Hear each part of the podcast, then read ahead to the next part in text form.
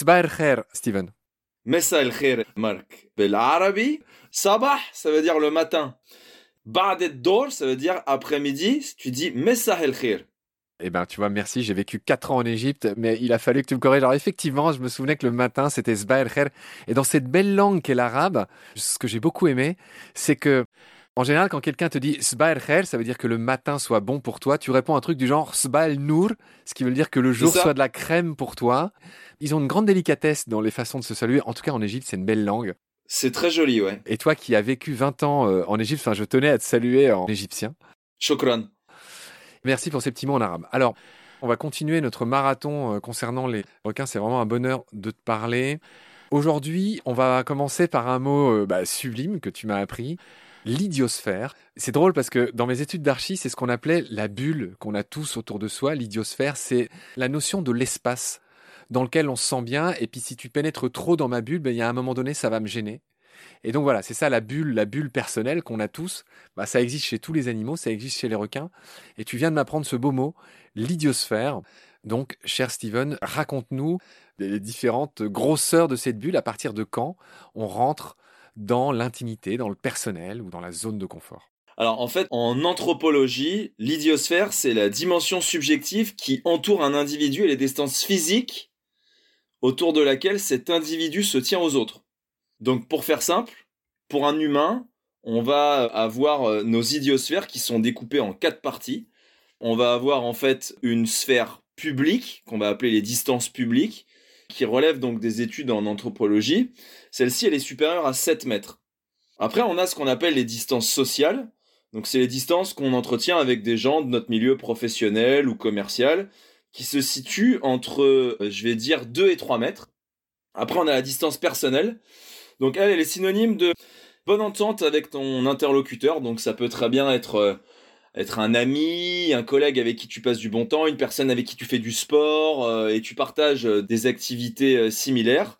Et après, tu as la distance intime. La sphère intime, en fait, c'est la seule sphère dans laquelle tu acceptes ton ou ta bien-aimé, ta famille, les gens qui te sont proches. Et la raison pour laquelle il est important de définir, en fait, les différentes distances qu'on peut avoir avec ses interlocuteurs, c'est tout simplement parce que le ressenti qu'on va avoir en fonction de l'intrusion de telle ou telle personne dans chacune de nos bulles va nous faire réagir d'une certaine manière. Soit ça va nous mettre sur le qui-vive, sur la défensive, en état d'alerte. Et pour donner un tic d'exemple, de façon à ce que les auditeurs puissent se donner une image de ce que peut représenter une idiosphère chez nous les humains, quand on est dans le métro à l'heure de pointe et qu'on se retrouve entouré de tout un tas d'inconnus, on se retrouve avec des personnes qui ne sont pas les bienvenues dans notre zone d'intimité, et ça génère chez nous du gêne. Donc maintenant, quand on transpose ça au règne animal, peu importe l'espèce, peu importe l'individu, parce que c'est important aussi de parler de notion d'individu, ne serait-ce que là maintenant, les requins, parce que c'est notre sujet principal, vont avoir des sphères, donc on ne peut pas vraiment considérer qu'ils ont quatre sphères, parce que leur sphère sociale, leur sphère personnelle, elles sont très subjectives par rapport à notre façon d'interpréter les choses. Ça serait presque de l'anthropomorphisme, mais on n'a pas le droit de le faire. Donc, on va considérer que les requins ont trois sphères. Très juste, Steven. La première de ces sphères chez les requins, c'est ce que tu as appelé dans ton livre la sphère de confort. Explique-nous ce que c'est.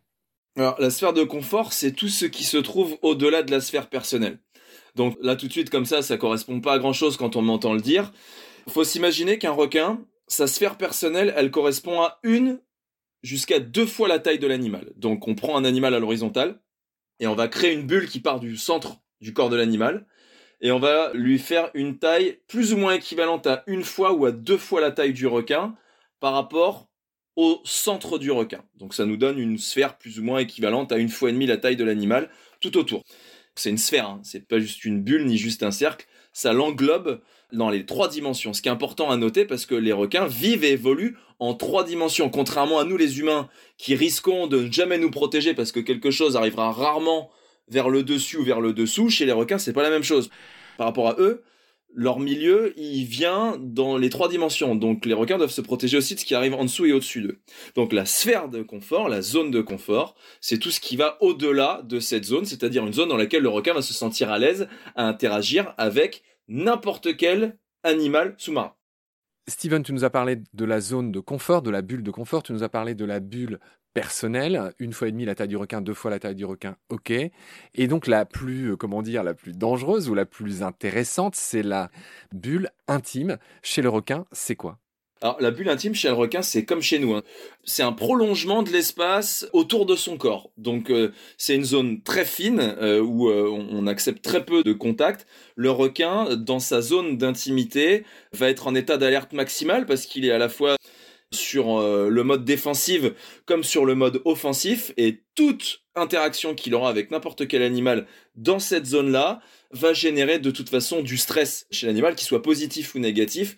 Donc quand on se retrouve à une très courte distance d'un requin, il faut prendre en compte euh, que ça soit ressenti chez nous comme chez lui, qu'il y a un très fort potentiel de stress qu'il faut considérer pour pas que euh, l'amorce de notre plongée se termine pas forcément bien. Alors ce que je veux dire pas forcément bien, c'est dans le sens où le requin prenne suffisamment peur par notre négligence dans sa bulle d'intimité à avoir le mauvais comportement et finalement partir et disparaître parce que nous c'est pas ce qu'on veut, on veut pas voir des requins, on veut plonger et interagir avec. Et quand je dis aussi peut mal se terminer, c'est l'effet inverse où c'est le requin étant extrêmement stressé avec un homme dans sa zone d'intimité peut euh, autant se mettre sur la défensive en se protégeant par des morsures. Donc ça arrive très rarement, mais c'est déjà arrivé. Donc de toute façon, quoi qu'il arrive, lorsque on se retrouve dans la bulle d'intimité d'un requin, il faut faire très attention à sa façon de bouger, sa façon de respirer, aux messages et aux intentions qu'on cherche à transmettre. Et le plus important, c'est que le requin nous considère vraiment comme un animal neutre. Il faut surtout pas avoir l'air d'un prédateur. Alors, il y a plusieurs points clés que tu as abordés, Steven. Plutôt que de prendre les choses dans l'ordre, j'ai quand même envie tout de suite que tu dises à tous les plongeurs et les plongeuses qui nous écoutent, puis tout simplement à tous les passionnés d'océan, quels sont les signes qui montrent qu'un requin est stressé ou qui va attaquer? Tu les as déjà un peu évoqués rapidement quand tu as parlé de tes accidents et de tes propres erreurs. Donc, rappelle-nous, vite fait, quel est un comportement anormal pour un requin? Alors, déjà, il faut s'imaginer que hormis des événements très rares, que dans 99,9% du temps, toutes les espèces de requins qu'on observe sous l'eau en plongée sous-marine sont des animaux au repos. C'est-à-dire que le mode de déplacement est lent parce que l'animal est en vitesse de croisière. Il n'a pas du tout été catalysé par quelque chose de spécifique, comme par exemple un stimuli alimentaire ou autre. Donc, les points pour moi les plus importants à observer sur le changement de comportement d'un animal, c'est la vitesse de nage sous l'eau. Un requin doit aller vite pour deux raisons en fait. Il doit aller vite ou pour se défendre parce que bah, il a été surpris par quelque chose où il se sent en danger et il prend la poudre d'escampette et il disparaît le plus rapidement possible, ou il doit aller vite pour chasser. Dans les deux cas, c'est jamais très bon. Parce que comme on l'a vu, bah, un requin peut aller très vite pour se défendre et euh, se défendant en attaquant, ou inversement, attaquer. Alors attaquer, c'est un terme que j'aime pas en fait, hein, mais euh, ou venir dans la bulle d'intimité d'un plongeur avec euh, une attitude inquisitrice qui a d'intention autre que la curiosité finalement. Par exemple la défense, la territorialité, la compétition, peu importe. La vitesse de progression d'un requin pour moi est déterminante. C'est vraiment un des premiers trucs à regarder. Permets-moi d'en dire un parce que c'est les choses que j'ai vues. Certains requins, quand ils sont, comment dire, un peu agressifs, tu vas sans doute trouver que c'est pas le bon mot, ils ont tendance à faire le dos rond. Ils ont tendance à un peu euh, courber les chines, je dirais. Alors oui, mais ça c'est dans le langage corporel. Avant même de me concentrer sur le langage corporel du requin, moi je commence à regarder autre chose. Je commence à essayer de redéfinir en fait l'environnement dans lequel je suis pour savoir où est-ce que le requin a des zones de fuite. Parce qu'il y a quelque chose qu'il faut pas oublier, c'est qu'un requin ne peut pas faire demi-tour. Quand il avance, il avance systématiquement dans une direction en prenant en compte les axes de déviation qu'il va pouvoir prendre.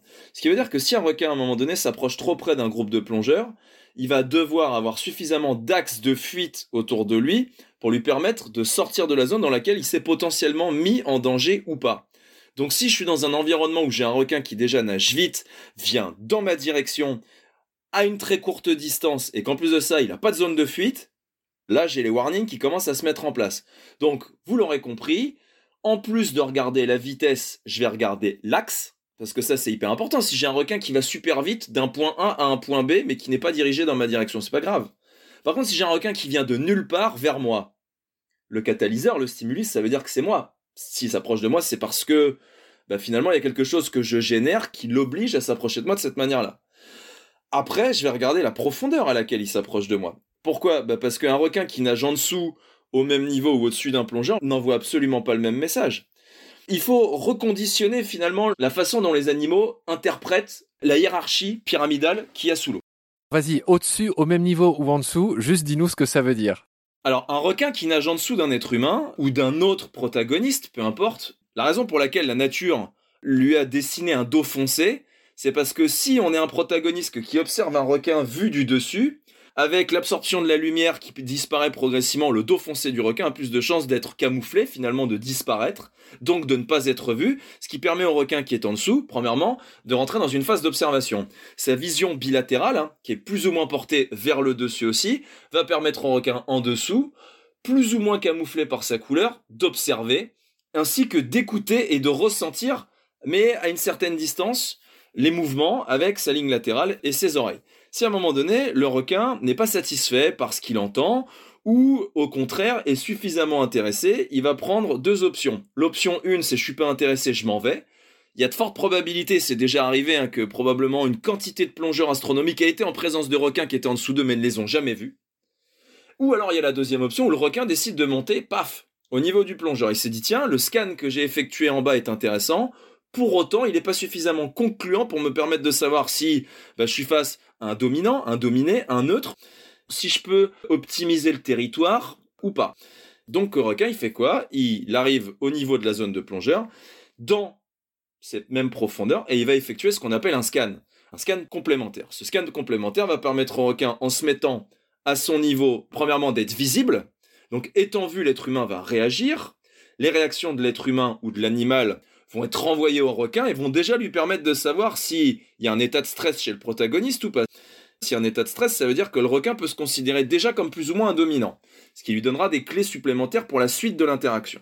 Si pour autant il n'y a rien qui est ressenti, le requin, ayant été vu, sort de sa cachette, se montre, il va effectuer un regard plus affirmé parce qu'il y a moins d'absorption de lumière, plus il est au niveau, mieux il voit ce qu'il est en train d'observer. Là, à ce moment-là, il va pouvoir même chose, écouter, ressentir avec sa ligne acoustico-latérale. Il va pouvoir renifler les odeurs, ce qu'il ne pouvait pas faire avant parce qu'il est au même niveau. Et il va surtout, s'il décide de s'approcher un petit peu plus, ressentir l'électromagnétisme généré par le protagoniste. Donc, c'est euh, pour un être humain, en général, au même niveau que s'effectuent 95% des interactions homme-requin. Si à un moment donné le requin, toujours les deux mêmes options, n'y trouve aucun intérêt, il fait son tour, on peut considérer que ce qui s'est passé c'est de l'interaction.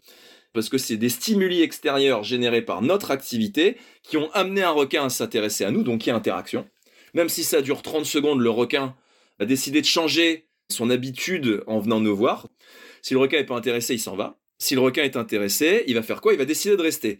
Donc là, il va y avoir diverses options qui peuvent se mettre en place. Ça va dépendre de l'espèce, ça va dépendre de l'environnement, ça va dépendre de la quantité de plongeurs dans l'eau, ça va dépendre d'un nombre incalculable de facteurs.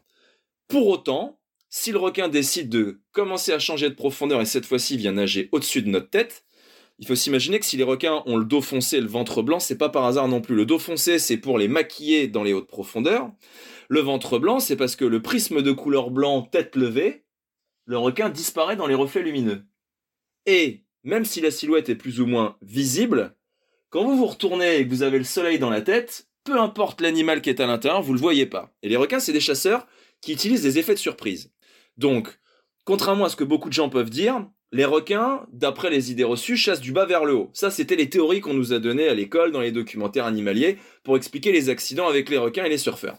Alors effectivement, il y a des requins hein, qui viennent se nourrir proche de la surface et qui utilise cet effet de surprise du bas vers le haut pour ne pas être vu.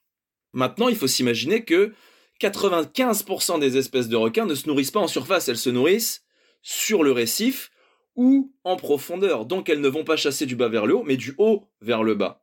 Et un requin qui se met à nager au-dessus d'un être humain, premièrement, il lui expose la partie ventrale de son corps qui est celle où la peau est la moins épaisse. Donc il affirme une prise de conscience de la situation, je ne suis pas dominé, mais je reste dominant et tu ne me fais pas peur. Donc je ne te prends pas comme quelque chose de dangereux pour moi. Deuxièmement, nageant au-dessus de toi, ne te voyant presque plus avec mes yeux, je considère une fois de plus que pour moi, tu n'es pas quelque chose d'après les scans que j'ai effectués qui peut être représenté comme dangereux. Donc, j'affirme ma domination en nageant au-dessus de toi, je suis un animal dominant. Et prudence toujours apportée aux animaux qui nagent au-dessus de sa tête. Donc, comme on l'a vu, je regarde quoi? Je regarde la vitesse du requin. Je regarde ensuite son axe de progression. J'enchaîne sur sa profondeur d'évolution. S'en suivra la distance. On a vu les idiosphères juste avant. Le requin, il reste à 15 mètres de moi, même s'il va vite et dans ma direction, je m'en fous, il s'est arrêté à 15 mètres. Par contre, s'il vient dans ma bulle d'intimité, il y a des intentions supplémentaires qui sont révélées. Donc, je vais me concentrer aussi là-dessus. Parti de là, si j'ai suffisamment le temps de réagir, je vais me concentrer sur le langage corporel. Et parmi ce langage corporel, ben, je vais observer quoi? Je vais observer peut-être le soulèvement de membrane nictitante. Si le requin vient suffisamment près de moi, il va peut-être me dire qu'il va rentrer en contact ou ouvrir la bouche. Je vais regarder s'il n'y a pas ce qu'on appelle du gaping. Alors le gaping, c'est l'action d'ouvrir la bouche, qui pourrait être parallèlement comparée à celle du chien qui aboie. On peut retrouver également du gaping exacerbé. C'est quand le requin déboîte littéralement sa mâchoire. Ça, c'est le chien qui est en train de grogner, en fait. Hein. Il montre les dents. La phase qui suit, en fait, tout ça, c'est une morsure, ou en tout cas une tentative de morsure. On peut repérer des spasmes sur tout le corps de l'animal, comme on peut repérer, euh, par exemple, sur le bétail l'été avec les mouches, les moustiques, etc., qui se met à bouger. On a les claquements de branchies. Donc ça, c'est un signe de nervosité, comme quand on observe une personne qui serre les dents ou qui fronce les sourcils. Donc tout ça, c'est des signes externes qui peuvent nous permettre de... Alors attention, qui reste une fois de plus de l'interprétation, mais de l'interprétation qui, à travers des milliers de professionnels qui se sont retrouvés dans plein de situations comme celle-ci, leur permettent de savoir en fait si oui ou non il y a un danger, parce que c'est des signes exacerbés d'un comportement pas normal chez les requins.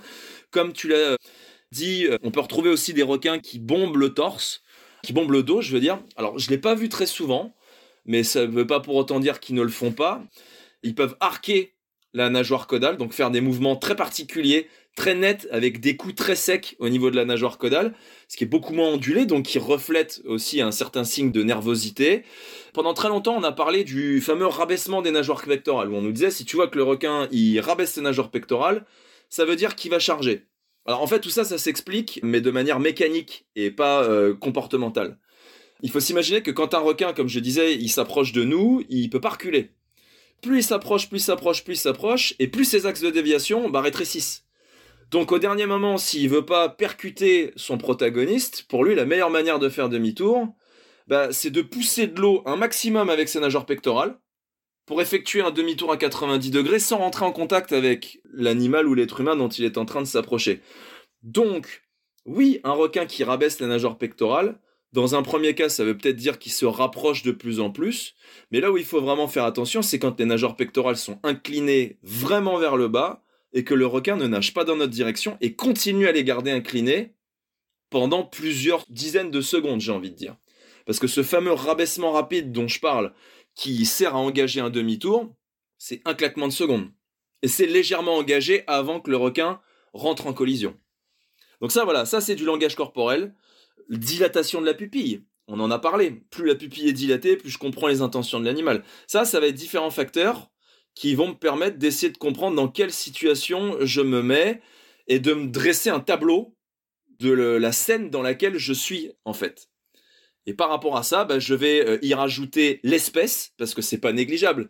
Si j'ai un grand requin blanc qui s'approche de moi très vite et à ma profondeur, ça ne générera pas chez moi le même effet qu'un petit requin de récif. Bien entendu, l'attitude du plongeur variera en fonction de l'espèce, de ses habitudes, de comment est-ce qu'elle est catégorisée, parce qu'on a catégorisé les requins aussi en fonction des espèces. Steven, à ce stade, quels sont les conseils de bon sens que tu souhaiterais donner à tous nos amis plongeurs et plongeuses quand ils sont en présence de requins? Quelles sont les grandes choses que tu as envie de dire? Ne rappelle pas les choses que tout le monde peut s'imaginer, mais peut-être les manquements les plus courants ou les choses que les gens croient et qui sont complètement fausses. Quels sont les plus riches conseils que tu peux donner comme ça, un peu au débeauté? Alors, avant de rentrer dans l'eau, équipez-vous de matériel de couleur foncée. Ça, c'est pour moi euh, quelque chose de primordial. Il y a certaines régions du monde, hein, vous arrivez avec des palmes jaunes ou alors une combinaison fluo. Soit vous changez de club de plongée, soit vous adaptez votre matériel. C'est pareil, hein, on va pas sur la banquise euh, à côtoyer euh, les ours blancs avec une combinaison rouge fluo. On adapte son matériel en fonction des animaux qu'on va voir. Et avec les requins, il faut être équipé de matériel noir. Ça évite déjà le catalyseur visuel, notamment chez les espèces pélagiques, qui, euh, bah, dès qu'elles voient quelque chose de contrasté, de clair, va les inciter à s'approcher. Pour éviter ce genre de situation, ou d'aller teaser un petit peu les requins, d'aller les exciter, choisissez et favorisez du matériel de couleur foncée. Ça, c'est avant même de rentrer dans l'eau. Ensuite, quand vous rentrez dans l'eau, dites-vous bien que vous rentrez dans un environnement où vous ne maîtrisez pas 2% des actions qui se passent. Vous allez les subir. Mais s'il y a bien une chose que vous pouvez changer dans l'eau, c'est votre état d'alerte, c'est votre état d'observation. Et pour moi, je pense que la chose la plus importante sous l'eau, c'est d'être comme notre ami belge Jean-Claude Van Damme disait, il faut être aware. et il faut être aware parce que dans l'eau, les choses ne se passent pas que par le prisme de votre champ visuel ouvert qui vous est offert par votre masque avec vos œillères sur les côtés où finalement on se dit ben, rien n'arrivera dans mon dos. Détrompez-vous. Énormément de choses se passent dans votre dos, notamment l'approche des requins. Alors ils le font pas pour venir vous mordre, hein, mais pour eux, dites-vous bien que plus ils sont affranchis du contact visuel d'un homme, plus ils se sentent en confort. Pourquoi? Parce que dans le règne animal sous-marin, le prédateur observe sa proie, la proie, si elle prend le temps d'observer son prédateur, elle se fait chasser, elle meurt. Donc, il y a des règles hein, qui sont très simples. Quand on se sent observé, eh ben on se sent menacé. Et sous l'eau, vous pouvez le faire avec un Napoléon, un Mérou. Tous les photographes sous-marins vous le diront, ils s'approchent avec leurs appareils face à l'animal, l'animal se sent observé, il se dit oulala, il y a quelque chose qui me regarde, ça me rappelle quelque chose, je m'en vais. Bah du coup, ils font quoi les requins? Quand ils voient que vous êtes en train de les observer, ils partent. Tout simplement parce qu'ils n'aiment pas le poids de votre contact visuel. Juste pour faire un petit parallèle là-dessus, pourquoi est-ce que vous imaginez que la nature a dessiné sous l'œil du poisson papillon citron, qui je le rappelle est jaune, une énorme tache bleue? Bah parce que plus l'œil est gros, plus le prédateur est gros. Les fabricants de marques de chasse sous-marine se sont pas amusés à faire des vitres teintées sur les masques des chasseurs parce que c'est beau et parce que c'est stylé. Ils l'ont fait parce que à l'agachon, un poisson. À l'agachon, je le répète, c'est cette technique de chasse où vous descendez avec un harpon, vous vous mettez en embuscade dans la Posidonie. Il faut éviter de se jeter dans la Posidonie, c'est pas bien, il y en a presque plus. Mais bref, vous vous cachez dans le récif et le poisson ne sent pas le poids de votre regard, vous pouvez le shooter, il n'y a plus de problème, vous l'attrapez. Quand vous faites de la photo ou quand vous observez des animaux, c'est pareil. Courir après un animal avec votre appareil photo ne va faire rien d'autre que le faire fuir. Donc, il faut être aware, vigilant de tout ce qui peut se passer. Et si un requin s'approche dans votre dos, c'est tout simplement pour s'affranchir du poids de votre contact. Vous vous retournez, il voit que vous l'avez regardé, il s'en va. Mais il y a une chose que vous voulez pas, vous, c'est l'effet de surprise. Il n'y a rien de pire qu'un effet de surprise sous l'eau. Combien de fois je me suis retrouvé dans mes pensées en plongée, plus du tout conscient de ce que j'étais en train de regarder. C'est comme quand vous êtes en train de lire un bouquin, vous commencez en haut de phrase, enfin en haut de page, vous avez lu la page, vous étiez en train de penser à autre chose, vous arrivez en bas de page, vous vous souvenez plus. Ben moi, je suis en train de plonger, je suis en train de penser à plein de trucs et je vois pas la murène qui est à ma droite, mais je la suppose. Je la vois, je prends peur, je réagis comme une proie. La murène, elle va pas se jeter à mon cou, mais quand vous avez cet effet de surprise avec un requin qui arrive dans votre dos, peu importe l'espèce, qu'est-ce qui se passe? Effet de surprise, réaction de proie, de stupeur qui peut se transformer ou être considéré comme le requin, comme une attaque ou de la défense. Dans les deux cas, c'est, pas bon. Donc, soyez par pitié extrêmement attentifs de ce qui se passe. Retournez-vous. Alors on me dira, oui, mais est-ce qu'on pourrait pas se mettre dos à dos? Mais non. Ça veut dire qu'il y en a un qui rate 80% de l'action et l'autre qui en profite, et c'est nul. Alors il y en a qui me diront, oui, mais euh, j'avais vu un documentaire de Cousteau où il mettait une sangle noire avec deux yeux blancs. Est-ce que ça marche? Eh bah oui, ça fonctionne très bien. C'est deux pupilles blanches sur un substrat noir, ça fonctionne super bien. Mais sinon, vous avez quelque chose de très facile. J'utilise toujours cet exemple quand je joue au foot et que j'étais minot. Mon coach, il me disait quand je te fais une passe, eh ben, si tu attends que le ballon arrive, l'attaquant va te le piquer. Donc qu'est-ce que tu fais? Tu attaques ta balle pour commencer, mais surtout tu te retournes pour voir s'il y a personne derrière toi. Vous avez vu le temps que ça m'a pris? Hop, j'ai tourné la tête, ça m'a pris un quart de seconde. Sous l'eau, les actions, elles sont lentes.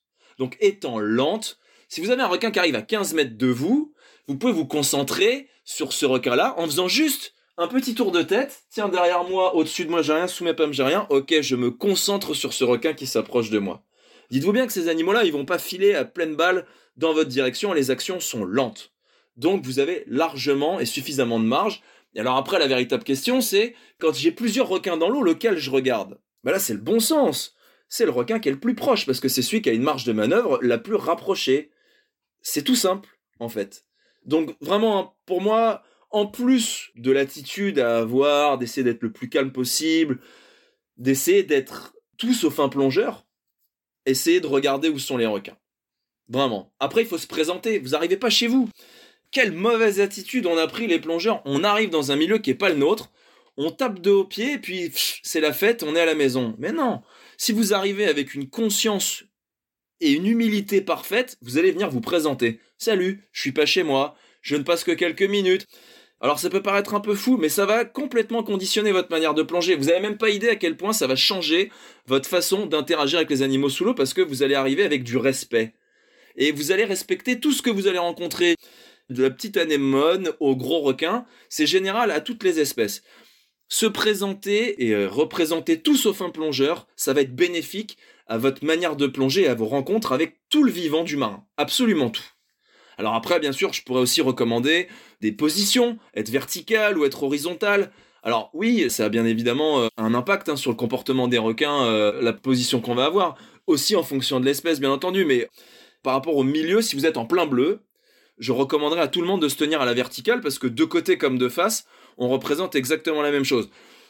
Et en plus, hormis quelques espèces sous-marines qui se déplacent à la verticale, les requins sont plutôt habitués à avoir des animaux qui se déplacent à l'horizontale. Donc là, vous allez susciter bien sûr de l'intérêt, mais aussi euh, du questionnement, est-ce que ça vaut le coup que j'y aille ou pas Parce que je vais peut-être me mettre en danger, parce que voilà, vous mettez en place et vous générez chez le requin de l'instinct de préservation. Il sait pas trop s'il va y aller.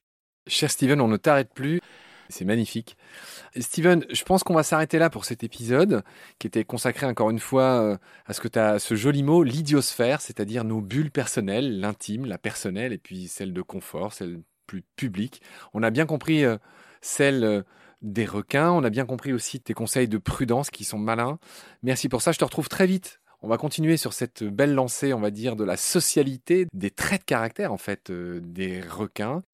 Masalama Steven Hashufaktani. شكرا لكم مارك واهلا على اي حاجه واشوفك تاني برضه مع السلامه Je te laisse traduire ce qu'on vient de dire euh, en français. J'ai dit merci Marc pour ton accueil et au plaisir de te revoir très bientôt. Au revoir.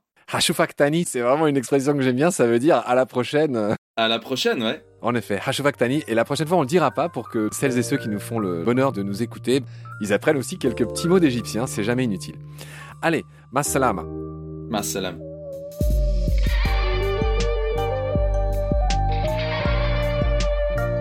C'est la fin de cet épisode.